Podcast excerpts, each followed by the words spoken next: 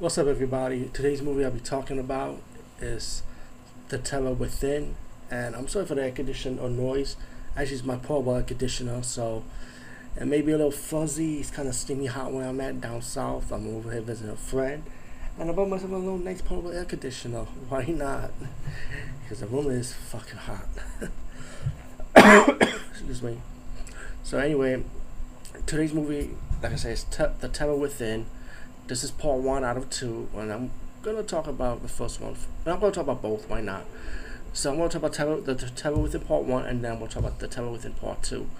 Um, the movie is about the end of the world, pretty much from a virus. Wow, really?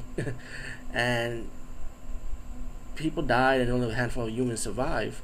And also, you got these mutated creatures that inhabited the earth. And um, you got one of the survivors that the people in the laboratory that went above the ground to find supplies found a woman running from this monster and they brought this woman in. Later on, the woman gave birth to the creature. Pretty obvious what that creature did to that woman. And the creature started growing, growing big, and started attacking the people in the laboratory, in the underground laboratory, pretty much. And um, it's up to some of the survivors to battle this monster and try and survive. All in all, the first movie I did enjoy it because I did like the monster effects for this one and um, I thought it was a decent watch, you know, a decent movie. It's not great or anything. It was one of those alien clones, alien knockoff movies, but um, I thought it was alright for what it is. And then after this, it was The Terror Within Part Two, and kind of has the same concept about a monster underground killing a bunch of laboratory people and soldiers under that live in underground. But you got like two parts of the story. This one's kind of long, man you got Andrew Stevens' character from the first movie. Um, he's going half half the half of his movie spent above the ground from the laboratory above the ground.